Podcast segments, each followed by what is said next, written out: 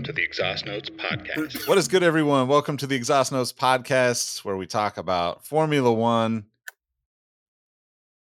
Max Verstappen, more Max Verstappen, more Max Verstappen, and uh, hot takes.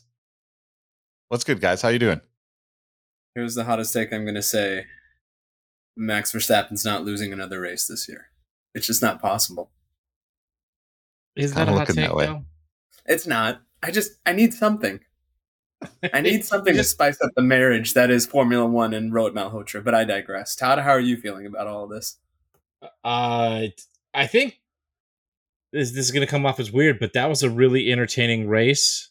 As much as I talk about the boring races, like on a track that's typically hard to pass on, there was, as per usual, a really really uh, good midfield battle. Alonso showing that he's not a day over seventeen. Uh, still fighting through the the midfields and uh, the strategy. It was a race of strategy, and it was really really interesting to me. Yeah, it, it was uh, interesting to see the conversation over the around the flares too, considering it's the Dutch Grand Prix, the Heineken Dutch Grand Prix. Sorry, Heineken, you can sponsor us as well whenever you're ready. Just let us know. I will happily bio. drink your zero zero point zero beers. I will take up drinking if you. s- No, I won't do that. But It's non-alcoholic. You can drink those, bro. oh, that's true. I know. I like those commercials with uh, Rosberg and his dad. I'm like, how many beers did Mister Rosberg drink to get to that size compared to where he was when he was a race car driver? But I digress. That's the fat shame of the week. I'm sorry. I apologize. if you want to complain about it, you can find me at various social medias at Trav Pete. Come on the show, you coward. uh, Got that in there Um, early. yeah, What do for real. The pretzels All right, make before, me thirsty. Before we get into the race results, let's read this review from Jackal7700. Uh, over on Apple Podcasts, if you haven't left us, left us a review, you can do so over there. You can always hit follow on Spotify, and you can also leave us reviews on Amazon Music if you listen to us over there. But Jackal's a, a, a very active member of our Discord community, which will be the first link in the description wherever you're listening to this. And his review for us says, Note from an unseen listener. The Exhaust Notes podcast is to Formula One as Top Gear, BBC version, of course, was to car enthusiasts. Is this a hot take or one of the best compliments I could offer? You decide. You don't need to be a fan of Formula One to start listening and enjoy this podcast. The presenters have great chemistry and make sure to emphasize explaining details along the way to help bring new fans to the sport. And though they are not yet to the level of Clarkson, Hammond, and May, their banter throughout the episodes will have you chuckling along with them as you listen at home. This podcast and the Discord community along with it has made this Formula One season my favorite yet. Well, thank you, Jackal. We appreciate that. And uh, I mean, I don't want to give it away, but I'm leaning towards hot take on that comparison, just as a as a Top Gear fan myself. But that's a that's a story for another day. Yeah, I, that's that's definitely a hot take. As uh, contentious as Jeremy Clarkson and he is, is he's like my favorite thing to ever happen to TV. Uh, so I would not put myself in the same even stratosphere as him. So thank you very much, Jackal. That's amazing. Yeah. I will say this: if we had to detail this segment, this is three moderately paid stars operating in a podcasting bar. Is that one? Is that one of the things? am I hip? Am I cool? No. As always, these reviews really get us verklempt. If we can be our inner Linda Richman, but thank you, Jackal, for the love, and we appreciate you being a member of the community. And I know we sound like a broken record, but we there's a reason why we ask for these reviews. One, it gives us that internal boost to keep going with the show, but then it's also a reflection of the amount of work we put in because at the end of the day, we just want to make you guys laugh as much as we make each other laugh. And if you can get any sort of solace from us, regardless how absurd the statements are, and granted they are pretty absurd statements on this episode, we thank you for that. So And I'm, I'm going to go out on a limb here as a as, speaking as a McLaren fan for another McLaren fan and for a Ferrari fan. we're probably all three in agreement that the podcast, the Discord community, and this season of Formula One is the best yet. And that's saying a lot considering, I mean, we should all be in tears right now the way the season has gone. So, Fan of the racing first. McLaren second. It's a good game. All ra- all cars tried hard. I just hope everybody has a good time. I'm here for the fellowship. no, but seriously, Jackal, thank you so much. We appreciate you. We'll see you on race day, always in the Discord.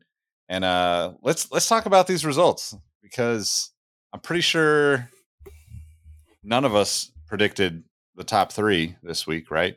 Even though we probably should have.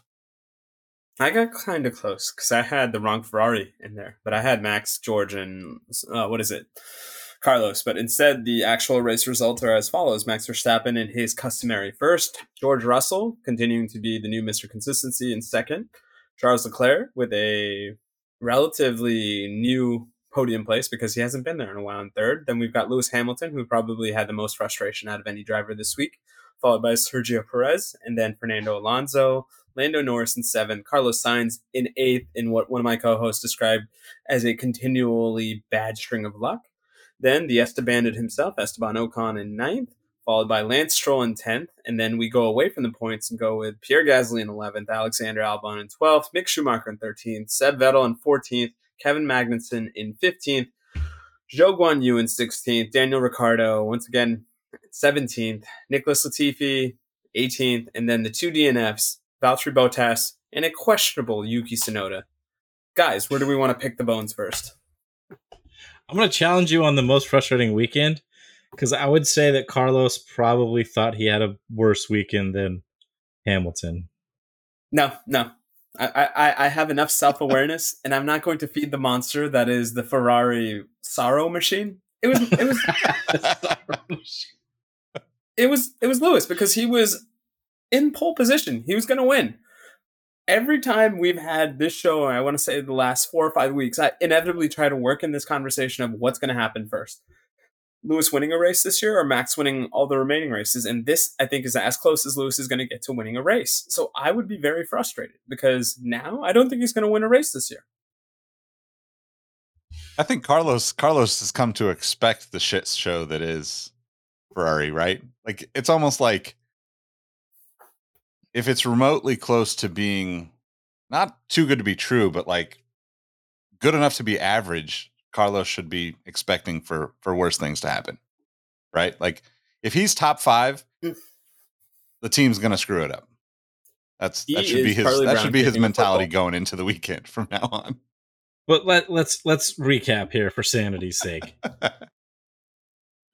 Just a quick verses, right? Lewis had great pace, uh, saved fourth even on mediums. Everybody else started on soft. Uh, spent the majority of the race, not the majority, but a large chunk of the race in first, as you mentioned, Row. And then, due to basically things outside of his control, and an aggressive call from George wanting the softs kind of left him high and dry for that restart 11 laps to go, right? He was in first with 11 laps to go. Let's talk about Carlos's race. Second corner, Lewis ran into him, so he got a little bit of damage. He immediately was slow. I don't know if it was necessarily because of the damage, but he said he they just went the wrong way with the setup. His whole first stint sucked. He then pitted and they didn't have they had three of his four tires they then during the uh, that was a i think it was like a 40 second pit stop i don't know he was stationary for like 13 seconds then during the uh first virtual safety car or the, the first safety car they did unsafe release then he, what- what else ha- it was so bad uh, what else happened to Carlos?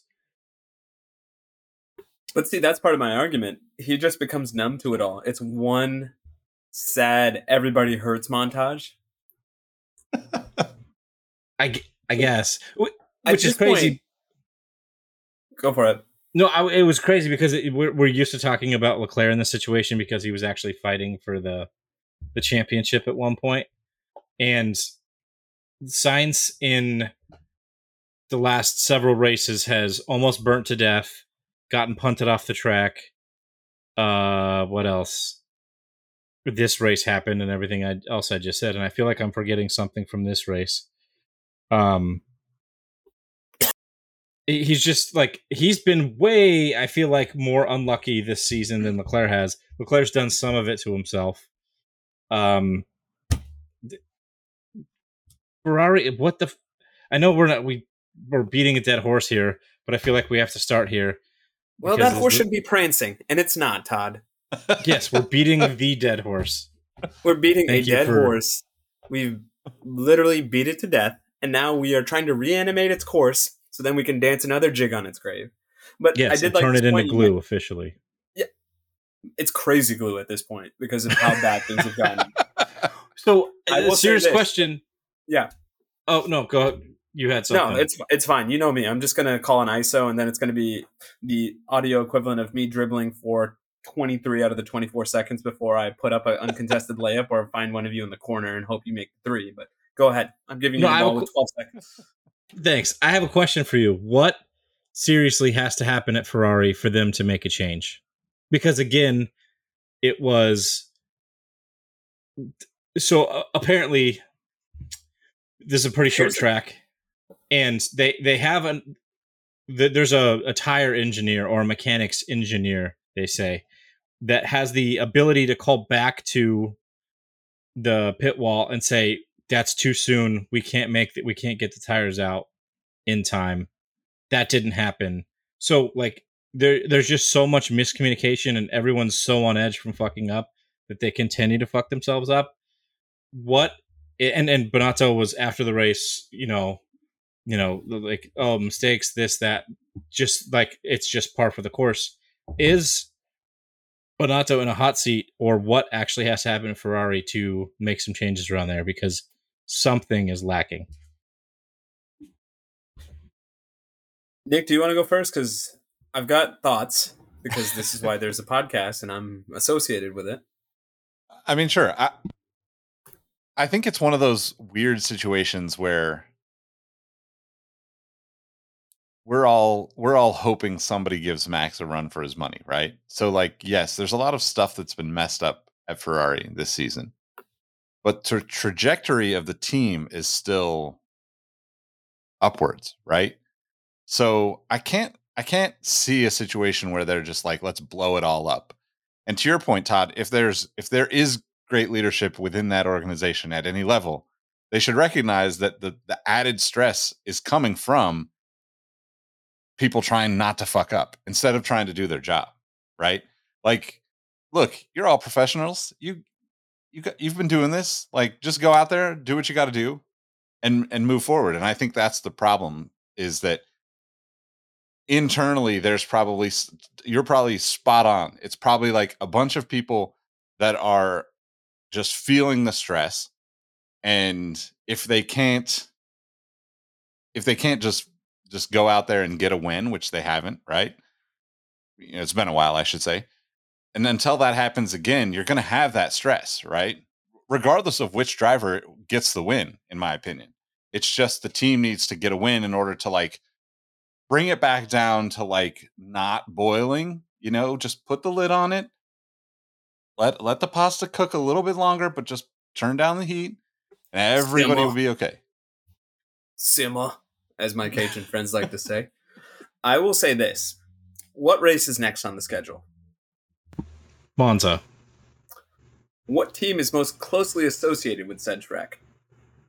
Ferrari I think they're going to save their coup de grace for this race. Whatever fuck up they have in them, it's going to be the big one. And I think that's where it's going to be walking orders for all these guys because they've always had this belief that, you know what, our season can go to shit. Our drivers are going to be terrible. Our car is useless, but we will always have Monza.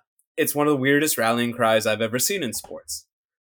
If something happens where they give up a lead or they ruin somebody's podium and it's a DNF, I think that's when it's going to be there because it's literally so close to the forest that you've got the world's eyes on you at your signature race. That is going to be for me the ultimate barometer because if they mess up and it's a question of if and not when, no, I'm sorry, it's a question of when and not if. Apologies, I misspoke. Then I'm going to need to know what's going to happen because the Italian people are very proud people, and you can say a lot of different things to them. You can be very derogatory to them in a couple of different ways. But for it to happen on their home soil, that's where I'm going to pay attention. And this is almost too morbid to say, but the only other thing I can think of is if somebody, I don't want to say loses their life, but has a severe injury that affects their racing career, whether it's a strategist, whether it's a pit crew member that just didn't get out of the way during an unsafe release, that's when I think also heads may fly because they've literally hit the bingo card of ineptitude with everything else this year. So, how many burritos and how many Capri Suns do you want to bet that Max beats the Ferraris by double digit seconds? Oh, no, I was going to ask you this. Like, take the combined point total of both Ferraris and will it equal the 25 or will it exceed the 25 that Max is inevitably going to score? Hmm. Because I do love a convoluted bet. That's a really convoluted bet. It's it's gonna exceed. I would see. So the reason I say that, and the reason I was saying like let's bet, because you turned me into a de- degenerate about betting food and beverages on F1 races. Uh, this race that we had at Zandvoort this weekend was supposed to be Ferrari's track. It wasn't supposed to suit the Red Bull. It wasn't, and it looked like that all weekend, right? In FP1, Max's car stopped for whatever reason, mechanical fault, can't remember exactly. The FP2, they were all over the all over the shop with their setup and the timing wasn't there. They were like a second down off the lead, leading pace. Uh, FP3 made a couple changes, looked a little better, but still off the pace. Qualifying happens, he gets pull. Like it's, it really is just, he's inevitable. He's Thanos. But Monza is named the Temple of Speed for a reason. It's the one of the fastest tracks on the calendar. Red Bull's the fastest car in a straight line, which this is mostly just straight lines. Um, I could see it being like multiple double digit second win for for Max, but I think Ferrari, based on what you said, they're going to do everything they can to just not fuck up. Maybe maybe what Nick said is right. Maybe they go into this race with, "Hey guys, don't worry about messing up. Just do your jobs."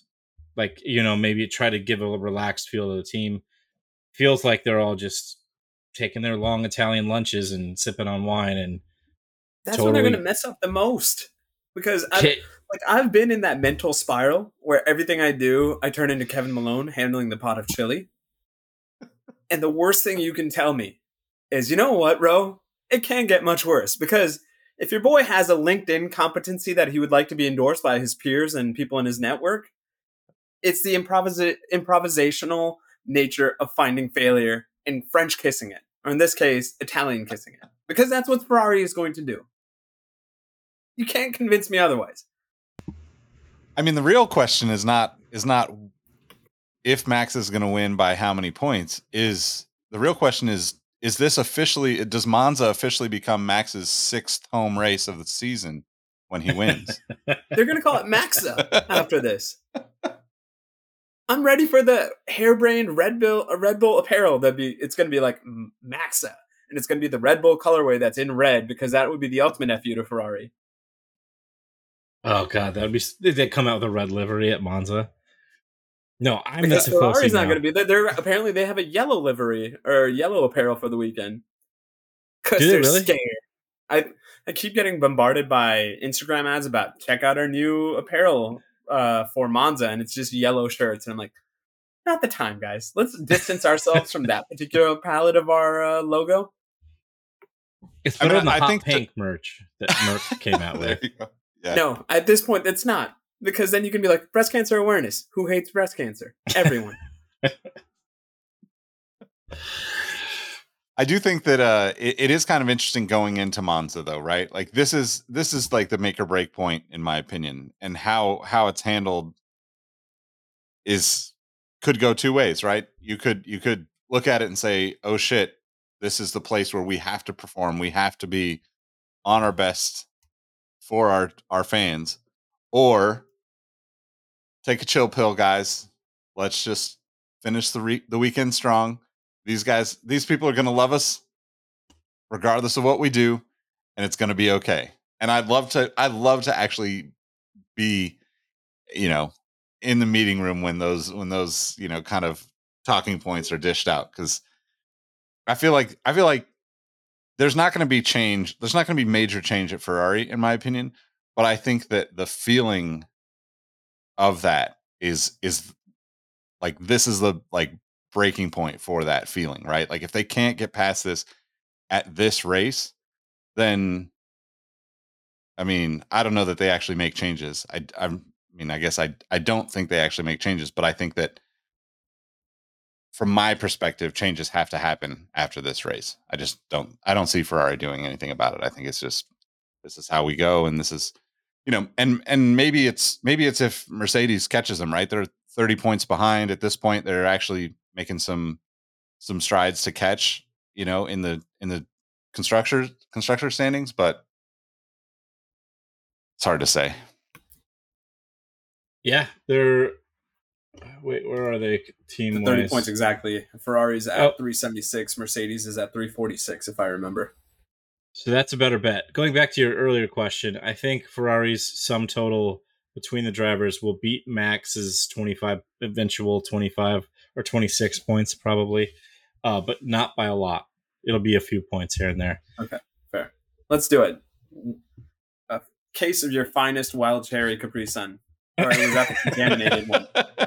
Like one of the Capri Sun flavors was contaminated recently, so it has to be that one because I want to test the failure.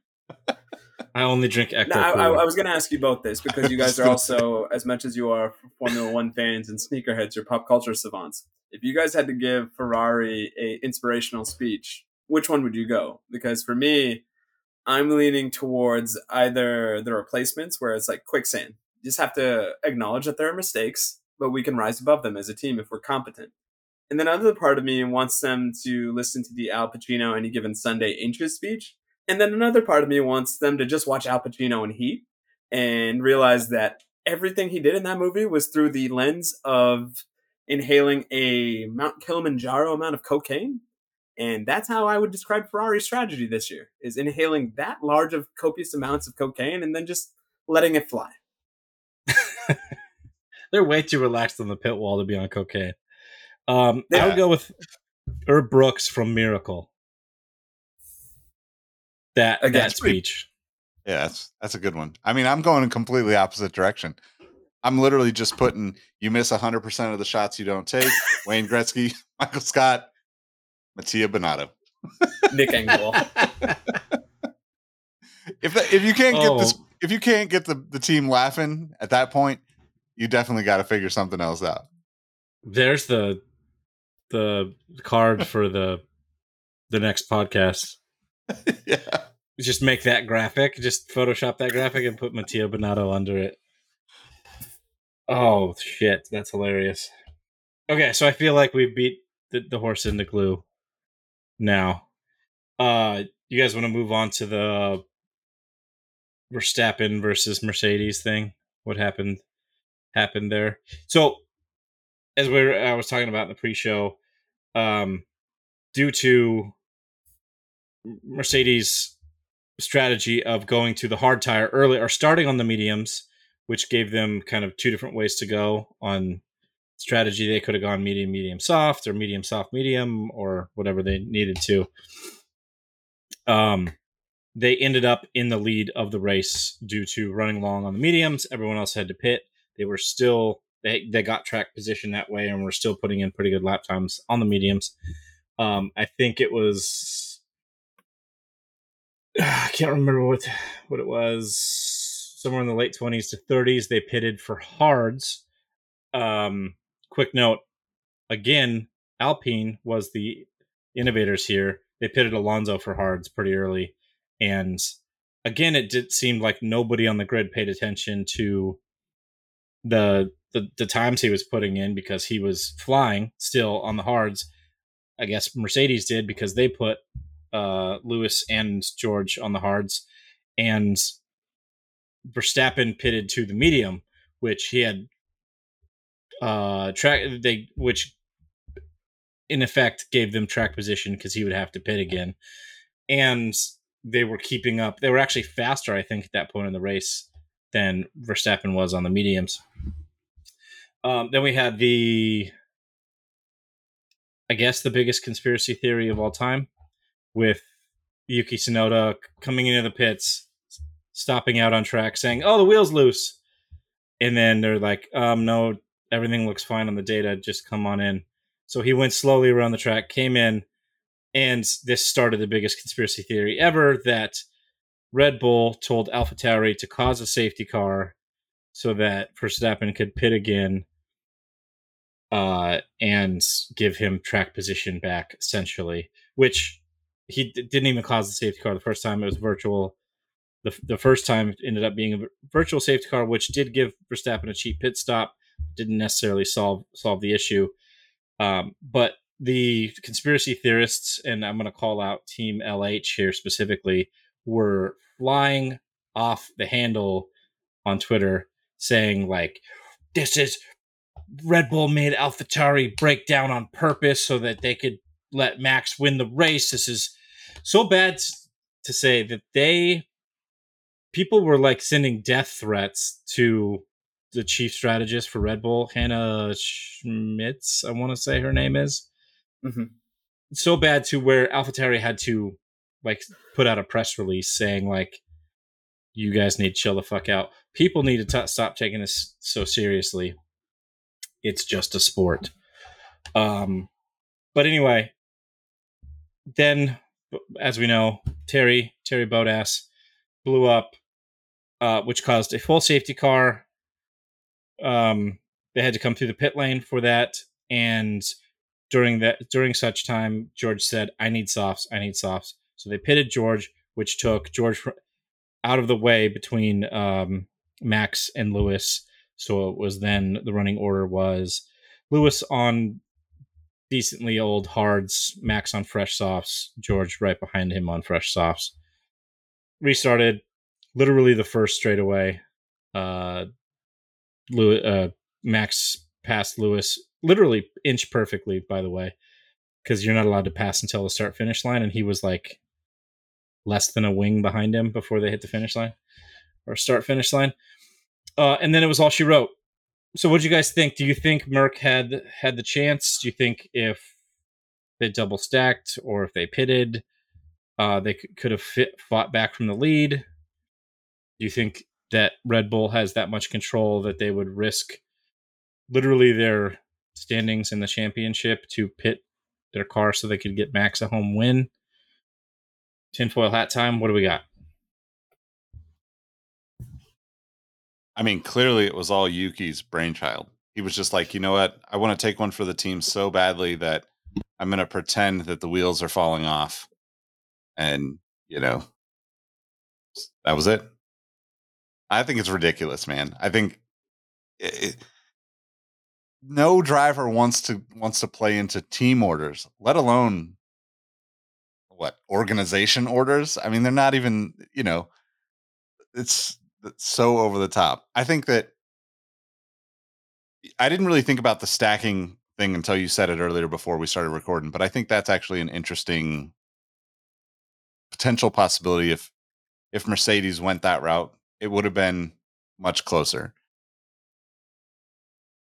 I still just think that Max is, is he, would have, you know, he, he would have won. He's gonna win. He like he's in a better car. He's a better driver this year. Like there's just not many things that are gonna stop that. And to your point, the timing on the on that pass is like a perfect example of like just you are on the top of your game, right? Compared to everybody else on the field. Not that Lewis really would have had a shot, right? Like Lewis has got, you know, hards hards on at that point, mediums on at that point. And uh, I think it was hard still. Oh no, they pitted. Yeah. Anyway, Max Max is Max is on you know a better set of tires, and he's also got you know he's getting that NASCAR slingshot draft going, you know, coming around the corners and stuff, and you're just like,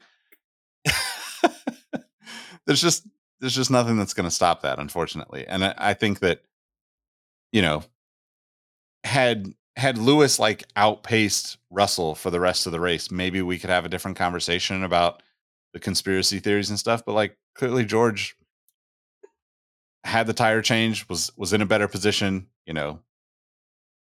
Max is still gonna win. But Max is to win. It's a boring season. And when you're bored, you have to look at these little silver linings of conspiracy to make the medicine go down a little bit easier. I'm in agreement with what you guys said. There isn't anything I can say that's revolutionary. Red Bull is very good this year. They've got the reps in to literally come from behind in whatever circumstance or scenario you can come up with as a race fan.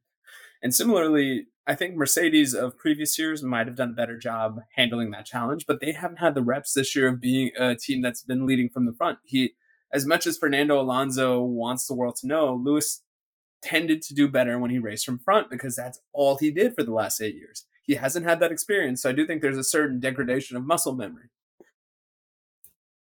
We need to just kind of give the devil his due. So Max Verstappen, good job. And I am surprised that Team LH, probably one of the most nuanced and subtle fan bases around, could not comprehend that this was happening. And it's a real damn shame that you guys as a whole can't come up with this. And if you want to talk to me about it, you can at, reach out to me at madwatcher789 on Twitter. And we'll have a civil discussion about the fact that your boy looks a little past it this year. Thank you for your time.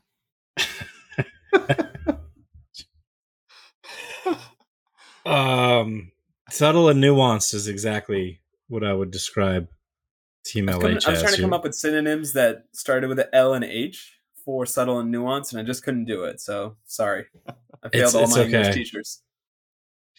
uh, lunatics and harebrained. I, no, I don't no, know. sir, we're not going to do that. Come on, they're dear No, friends they're- of mine. And I I not- I respect Lewis. I think he's probably the the, the goat. Um, I, I mean, I, I don't know. Probably Senna still for me, but like he's in the conversation for sure. Uh, but th- this is like the negative effect of the drive to survive influx of fans because they don't understand like the mechanics of the sport, and then they're like racism or conspiracy or you know it's like a orange man bad which is funny because it kind of works about two things. Um it's like that kind of response to everything. Uh and i, I just can't like you both said this was max's race to to you can't even say max's race to lose. It was max's race to win twice if he wanted to. Um the pace was there i do think when we were talking about this in the pre-show nick you mentioned it so i'll talk about it again. There was a, a chance and i was watching the Jolyon Palmer palmer's analysis of the race uh, that's on f1 tv um, if you guys want to check it out. But he was saying there was an opportunity for during the safety car because they went through the pit lane and the race order was uh, hamilton uh, hamilton or not race order, I should say the cars in order going through the pit lane was Hamilton, Latifi, the goat, uh, then Russell, then Max. So Russell could have backed up Max for they could have tried to double stack there. Um, he could have maybe gotten got or gotten in trouble for driving too slowly under the safety car, but they were all kind of bunched up right there, right into the entry to the pit lane. So he probably could have just slowed down as a safety thing given enough time for Lewis to get in and get out so they could double stack and potentially keep Lewis ahead of Max on the same tire, which would have been a really exciting finish. Then you could have started talking conspiracy theory. If they got a penalty or not, that might be a valid question, but um, it could have happened. I don't know.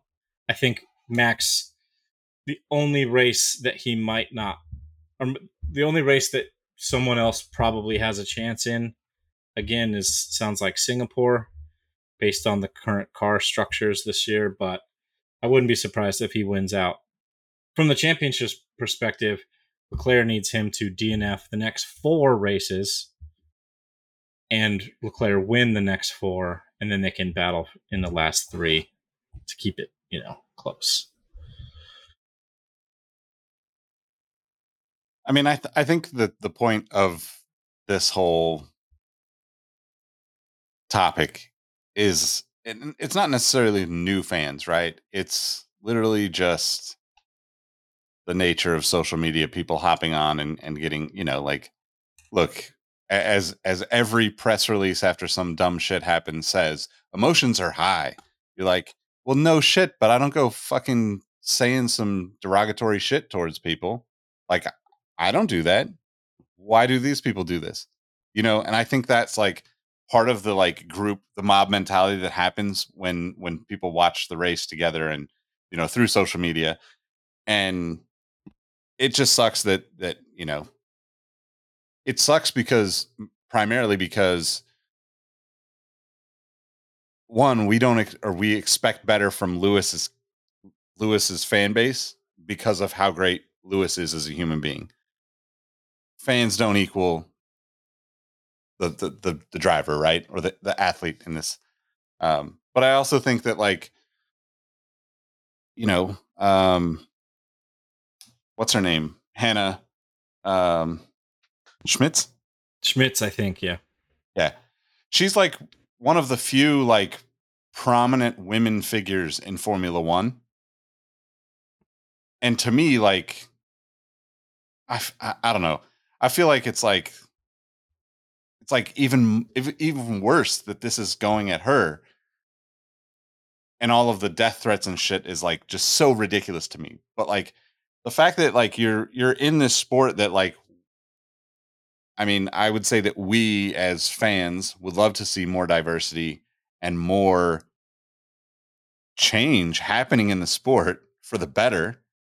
And yet, here we are talking about some stupid shit from a group that, you know, not to say that they're the the most well spoken on the internet, but like we would expect better from them, you know.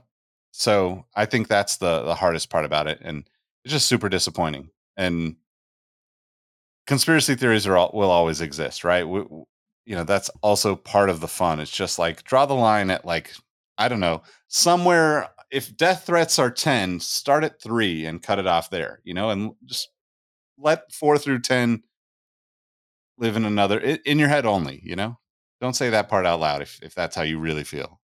Also, try taking a chill pill if that's how you really feel. Yeah. It ain't that serious. There's a reason why there's a drafts folder, and there's a reason why 85% of those things should never leave said draft folder. So that's all I'm going to contribute because Nick hit the nail on the head. And if you truly feel that something so out of your control resorts to you making death threats to people that have no impact on the circumstance that made you angry, do better.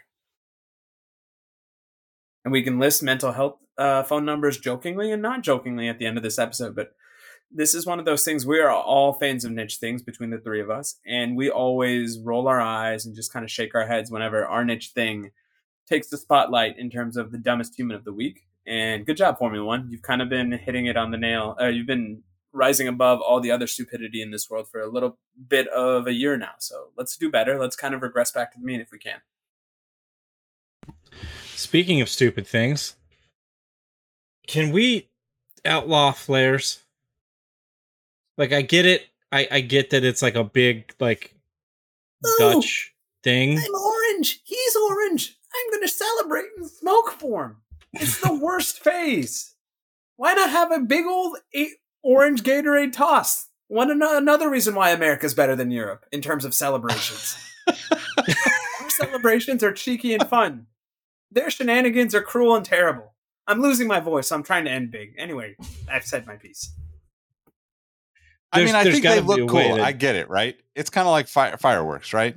You know, I, I get that that stuff is exciting for people, but it seems like it's just gotten way out of hand, right? like like Max's fans dra- travel well, right? That's why he's got seven home Grand Prix now. So there's the Orange Army everywhere. They'll be in, you know, COTA. They were in Miami. They're going to be in Vegas. They'll be in Interlagos. They're they're everywhere. Um, but like, apparently they had signs all weekend at the entrances saying like, you know, if you have flares, turn them in. That's just not enough. F1 or track promoters or event promoters, whoever's at organizing these races, there needs to be some sort of baggage check or something. Like, luckily, the rest of the world, you don't have to go through a metal detector to get into a thing like you do here because nobody's toting guns or shoot up the place, whatever.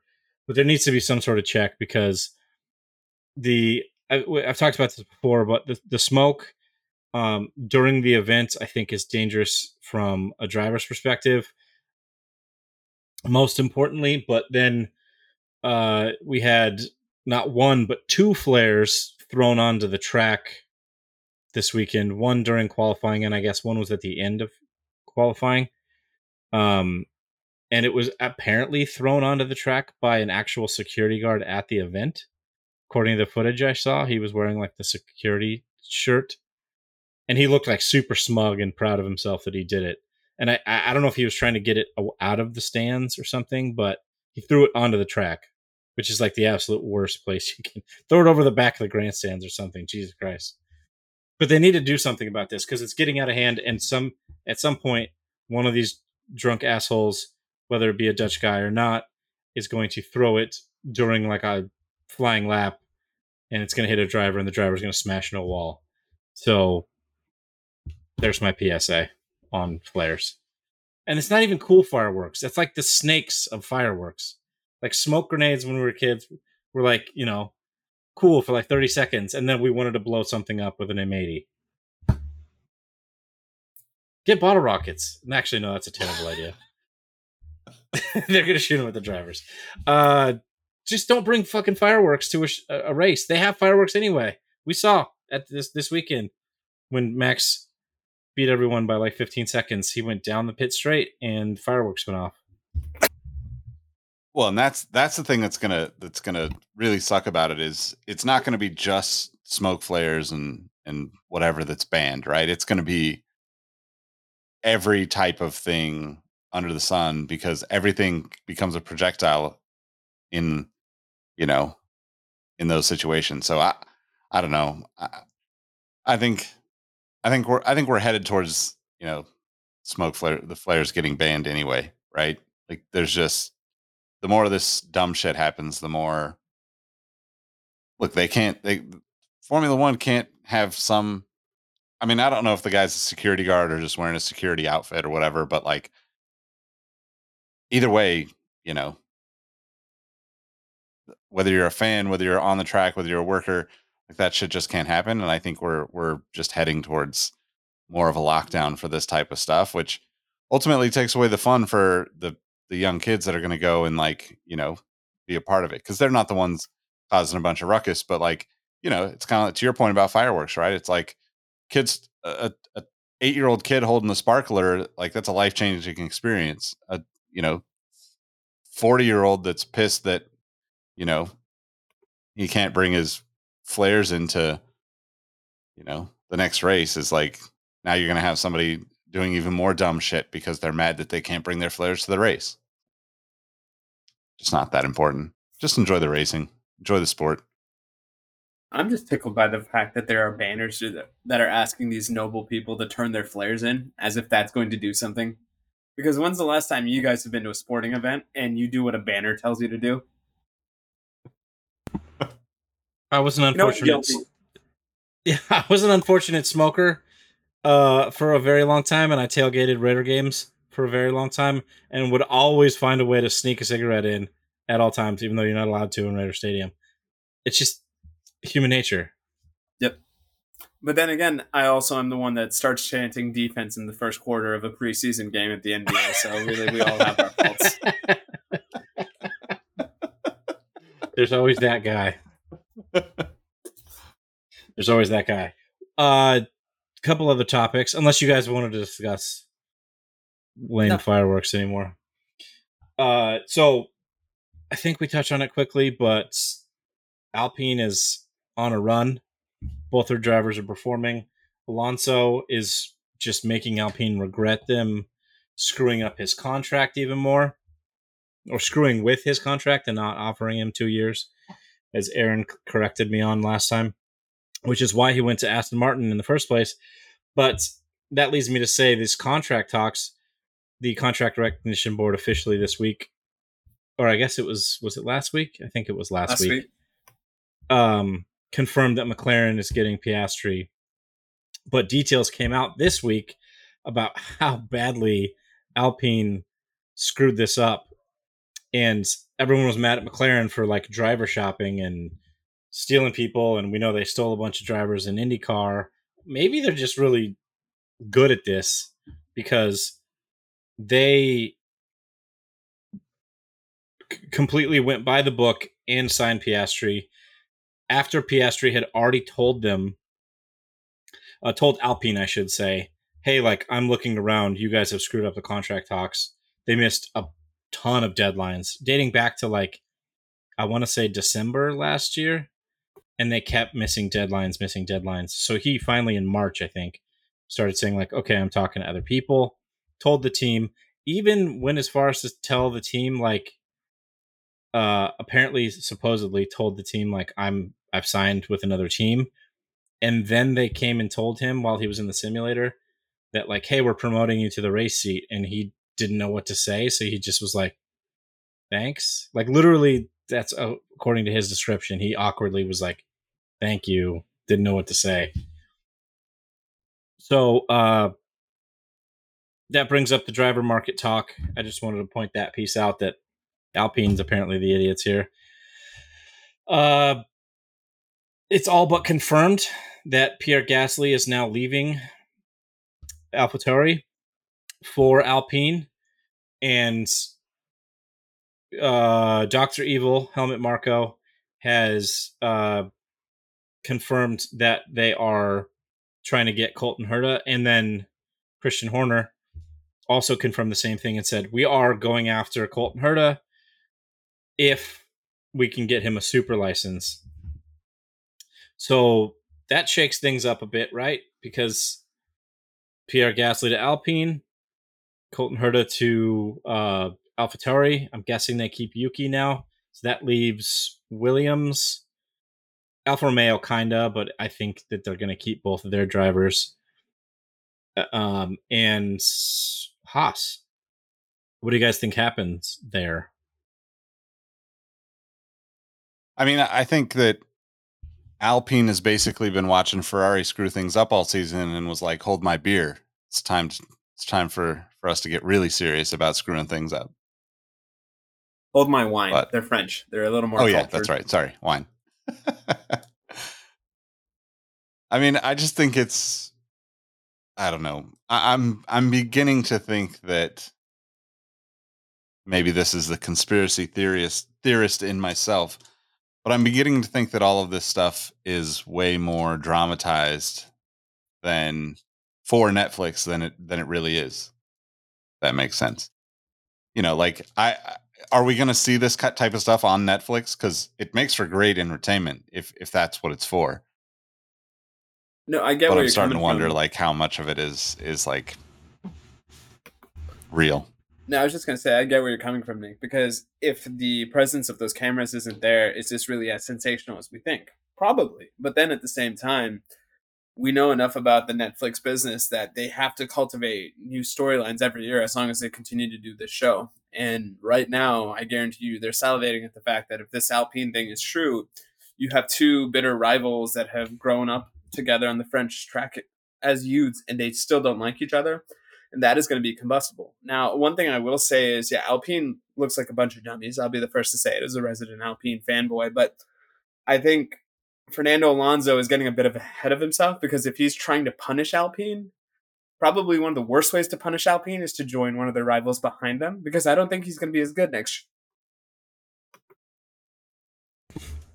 Alonso's known for getting everything out of a car that shouldn't have it.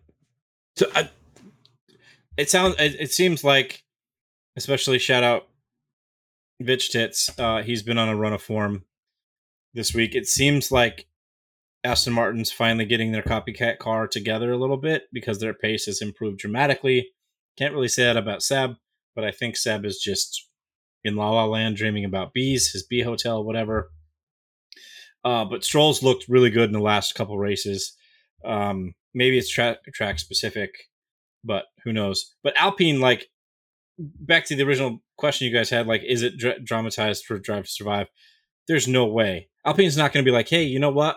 We're going to challenge this with the contract recognition board, even though we don't have a case, and then we're going to end up having to pay like I think it was like a half a million dollars total because they had to pay McLaren's lawyer fees. They had to pay the contract recognition board for their time and then pay their own legal fees. And it was like estimated to be like a half million dollars. Not going to waste a half million dollars on that.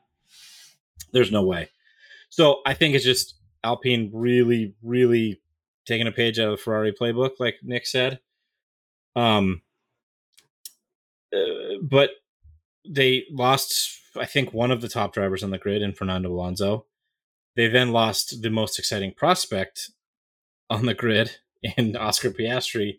And then they signed, to your point, Rohit, two drivers that literally still hate each other. What what what the hell are they thinking? Like, oh, let's sign bitter rivals uh, and put them on the same team and then make them compete against each other. They're not going to like work together. Can you imagine team orders? in that it's one of those recurring clouds that seems to follow the Bandit around. Like I, with the exception of maybe Daniel Ricciardo, it seems every single one of his teammates he seems to have some sort of fatal flaw with, and it's going to be really interesting to see that have both of these drivers matured enough that they can let bygones be bygones. And to your point, Todd, are they going to work together? Because I think if they are going to work together, I really like that midfield bearing, but at the same time, for me right now, the floor and the ceiling for that team are the fact that this almost could be a running back of the old Racing Point team with Esteban Ocon and Sergio Perez. And this kind, if I'm being entirely too kind to Esteban Ocon, maybe he's a Sergio Perez in this because he's been a little bit better than Gasly over the last 18 months. But then again, we haven't seen Gasly in a great car, so maybe Gasly also has returned to form. They're going to be the most interesting team to me to watch going forward if they make that marriage happen. Yeah, I, I would agree with that. I think the I think the more interesting piece to all of these changes is probably maybe getting ahead of myself, but Colton Herta drives for Andretti in IndyCar, right? So what does that mean? Because that that to me is is even more interesting. We've we've kind of brushed that under the rug in a lot of ways, where it's like, well, it's not going to happen. FIA is not going to let it happen. Blah blah blah. But like this seems like another wedge to keep that door just slightly open, in my opinion going down that conspiracy theory, Andretti buys AlphaTauri because I think Red Bull wants out of AlphaTauri because their AlphaTauri clothing brand isn't supporting it. Plus, the director or creator of Red Bull, whatever his name is, um, another supervillain type, is like 80 something and he wants to set this out for the long term. And Red Bull can't afford two teams in this kind of hyperinflated F1 market that we have, all these billion dollar teams or whatever they're worth. They sell and uh AlphaTauri to Andretti, then it becomes like Andretti AlphaTauri, something like it's got a nice ring to it, kind of. Um, and then we have Colton Herta driving for Andretti anyway. Conspiracy theory. There you go. Yeah. And now the Porsche deal fell apart, which we can get into, but um, they need an influx of money to build Red Bull powertrains, or they keep Honda. I don't know. One of those two things happen. I could see them selling AlphaTauri either way. It definitely doesn't have the same cachet as Benetton. The colors of Benetton did. Plus, that livery was sick. Yeah. Sorry, that's on a very old F1 team for those newer listeners. I feel educated. okay, last thing on the driver market. It's just me ram- rambling now.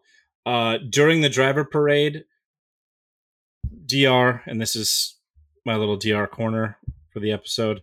DR and Checo were walking out during the d- driver parade, and somebody on a phone or whatever caught, not caught so much, but he was talking to Checo as they were walking out through the little entranceway. DR was talking about taking a year off with the seats shrinking, uh, the number of open seats, I should say, shrinking, and him not necessarily wanting to take a step back to a backmarker team like Haas ish or Williams, definitely still being a backmarker next year. Um, seems all but likely. What do you guys think? You think he takes a year off, even though he's kind of older and maybe not, maybe won't get back in? I think it's a bad move if he does. I think at his age and with the way he drove this year, he needs to be in a seat to be in people's minds because taking a year off is is just going to leave room for a younger, more long term, you know, driver, potentially more long term driver to step into a seat that he could po- probably be in. And to to our conversations around around Danny Ricciardo, you know, going to another racing body of some sorts anywhere is not to help his case for being in a Formula 1 car. Like if he if if he takes time off, I think he doesn't come back to Formula 1. I think he goes to IndyCar or NASCAR or sports car. I mean, he he'd be he'd be killer in in like Le Mans, right? You know, American or not American Le Mans, but like FIA, you know, WEC, WEC. William Jordan Challenge stuff. Yeah. Yeah, That, that would be amazing because there's not a lot of like there's some great personalities, but they don't have like world famous celebrity, you know, experience in that racing. But that racing is really entertaining to watch. So and Porsche's in it. So you know, or they'll be back in it, I think next year, season after. I can't remember. So what you're saying could- is you want him to go to WEC and drive for Porsche. My first my first hope for Danny is to stay in Formula One somehow. If that's Haas, that would be my first choice because then I would just become a super Haas fan. And you know, uh, I, I- is it is it Aaron's team all Haas no breaks? I mean, that's that's we get the shirts made at that point if Danny Rick signs with Haas. But also, I understand like you don't want to go race for teams below where you've been at, right? Like, uh, but look, you know, look at the NBA. Gary Payton, you know, Mitch Richmond, all signed up to play for the Keep Lakers. them you know. I mean, I would say Yep. this. I think take the year off because if there's one thing absence does, it makes the heart grow fonder. And we've seen it with Kevin Magnussen. We've seen it with Nico Hulkenberg. The longer that they're away from the track and the grid, people tend to romanticize their racing careers. And the minute you see an underachieving young driver, what's the first ailment or what's the first solution to that? Bring in the most established presence you can. And I think that could help Daniel Ricciardo. So I'll play devil's advocate to you, Nick, because I think he's got enough cult of a personality as is to always be on that short list of replacement drivers. But I think take a break, be that diplomat that we've always argued him to be, be the Australian Pat McAfee, be F1's equivalent to Stephen A. Smith, wink, and build the brand up. So then when you do come back, it feels like an even bigger deal because you helped kind of build this groundswell of emotion and excitement around the sport. Yeah, I'm gonna say I lean on Nick's side. I hope he doesn't take the time off. I don't think he would. I don't think he would come back in to F1. He doesn't seem like the type that's just like, I'm gonna, you know, go like race some other little series or or just take the time off like Hulkenberg and just sit on the couch and then, you know, wait for race teams to call him. He's too much of a personality. He's got too many other interests. He, I think he owns like a brewery and a winery and several other types of businesses. I think he would just step into that. Plus, he's been on all types of American TV. I think he would just become an unofficial American at that point, which I also hope he goes to Haas because I think he could uh, hold his own against either Mick or Kevin Magnussen. Um, and it would give him a chance to like prove his worth over the last two years of bad bad racing and then maybe he gets a call up to another team uh higher up the grid who knows he also said something about potentially becoming a reserve driver and there's like murmurs about him possibly being the mercedes reserve driver which would be strange. But like, I don't think Merc's gonna give him the seat if Lewis retired. That just And doesn't make any. spent s- No, I was gonna say they spent an unusually large amount of time on Nyck de Vries this weekend because every time I looked up when I was watching the race, I swear they're like, "Oh, here's Nyck de Vries, Mercedes race car driver in reserve." Is it de Vries? Yeah, Nyck de Vries. I don't think he's ever going to get a seat in F1, which is sad because he's super talented. He's a, I think, a now two time Formula E champion, and he's leading the standings this year. Um, but I don't. I, I just think he is the permanent reserve driver. Which, uh, if he's racing and winning all these other series, then maybe he's okay with that. Who knows? I I hope Dr stays on the grid for my fanboyism alone. I'll be very sad. Yep, me too. All right, let's wrap up. Let's talk about these fantasy standings. Let's do it. We The will start with the Voldemort League. I'm actually prepared this time. I don't need you to vamp, bro. Oh, damn it! Sorry for Wow. taking your favorite uh favorite time of the pod. Uh it's it's very likely that like half the grid on this Voldemort League has given up because we have several zeros. um Nick, you didn't give up. Your just team had a shite week. Uh but uh in third place, uh Jackal, shout out to you for the review again. In second place is myself, and in first place is uh, Julie Wood for the week. League standings overall, I'm still in Nice. first. Uh, actually, it's the same three people. Uh, I'm still in first with about a 130 point lead. Uh, Julie Wood is in uh, second, and Jackal is in third. Uh, Nick, you're in fifth, and Fight No Cons is seventh currently. Moving over to the uh, F1 official fantasy league, exhaust notes league, whatever you want to call it. Um, for the week, let's see here. In P3, we had uh, the Trap Beat, where you can find Rohit online to talk to him respectfully about Team LH. Um, it, with 189 points. Uh, Gunther's Dream Team in P2, John S, with 193 points. And I had the top spot uh, for the week with 212 points. Moving on to the season standings after race 13 or 14, whatever that was. Uh, in P1, we have All Haas No Breaks. Shout out Aaron. Um, I'm still in second place with uh, a little less than a hundred point, about a seventy point de- deficit. And in third place, uh, Alpha Ash Ari, Mr. Mega Drive, or Mr. and Mrs. Mega Drive, I should say. I know that's Mega, mega, mega, mega, mega drive. uh, let's see. Uh, team one, row. You are currently in P eight, and the speeding burritos are currently just outside the points in P thirteen. Real Ah. tight, real tight race though between points there. So you still could do it. And the most important league here. Here we go for the week.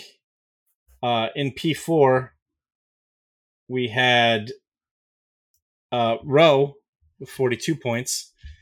Fuck Uh, you, Bottas. In uh, P3, Nick with 51 points, even though he's got Max with his fifth win in a row, stacking those P1s. Uh, in P2, Aaron with 52 points, just edging him out. And I, I don't know, lucked my way into P1 this week uh, with 62 points. So the overall season standings starting to pull out a bit of a lead. Not feeling quite as confident as Max yet, but I'm I'm liking this where we are right now. So in fourth place, Aaron with uh, 723. In P3, we have uh, Nick with 745. Right in front of him, five points ahead, uh, Rohit with 750, and I am in P1 uh, with 780.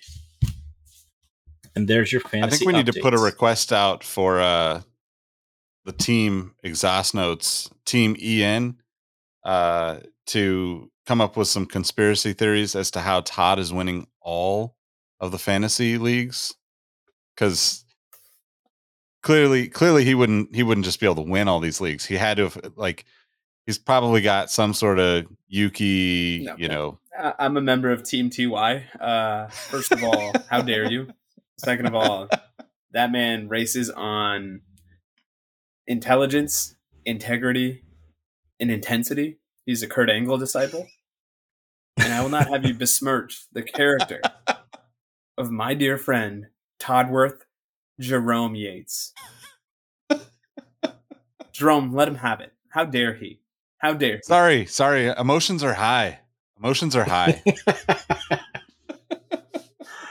Oh, T- uh, Nick taking a page out of Team LH's handbook. Um, I can't believe this. As we talked about in this like pre preseason fantasy draft, how you said you just like always lose fantasy. I played fantasy football for a long time, and my team got the nickname of Yates. So my last name is Yates, and I would always draft really well, and then all of my starters would get hurt within the first few weeks. So my team had the Yates. Um, dark joke, but it's there. Uh, I don't know why I'm doing well, but I've been screaming into the void about F1 for a really long time by myself. And now I have all these friends, so maybe God's shining down on me a little. Like, hey, look, you you you paid attention God's to plan. something for a really long God's time. You kind of know what you're talking about. You know what rhymes with Yates? Greats. And that's how I feel after listening to Todd in these 90 minute installments. I feel great. Exactly. Exactly. Yeah. No, I, I was I was just kidding. I don't need anybody to harass Mm. Todd. But if you do want to harass Todd, he's about to tell you how you can find him outside of this show. So I am uh Roheezy on Twitter. Uh, and yeah. no, I'm kidding. I'm uh T Easy on Instagram, T Easy F1 on Twitter. Come follow me. Identity theft is not a joke, Todd.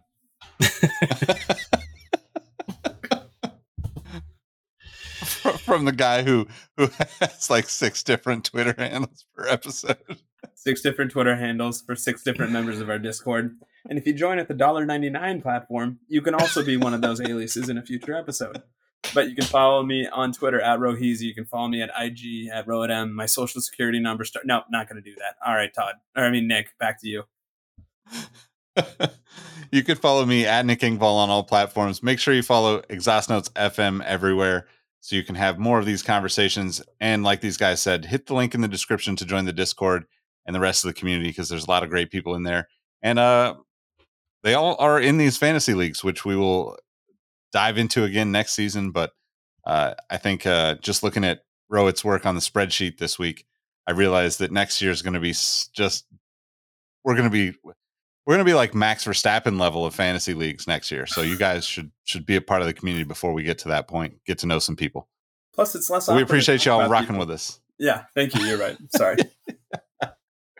We appreciate y'all rocking with us and listening to us. Thanks for the support. We'll catch you in the next episode. Peace. Leaders.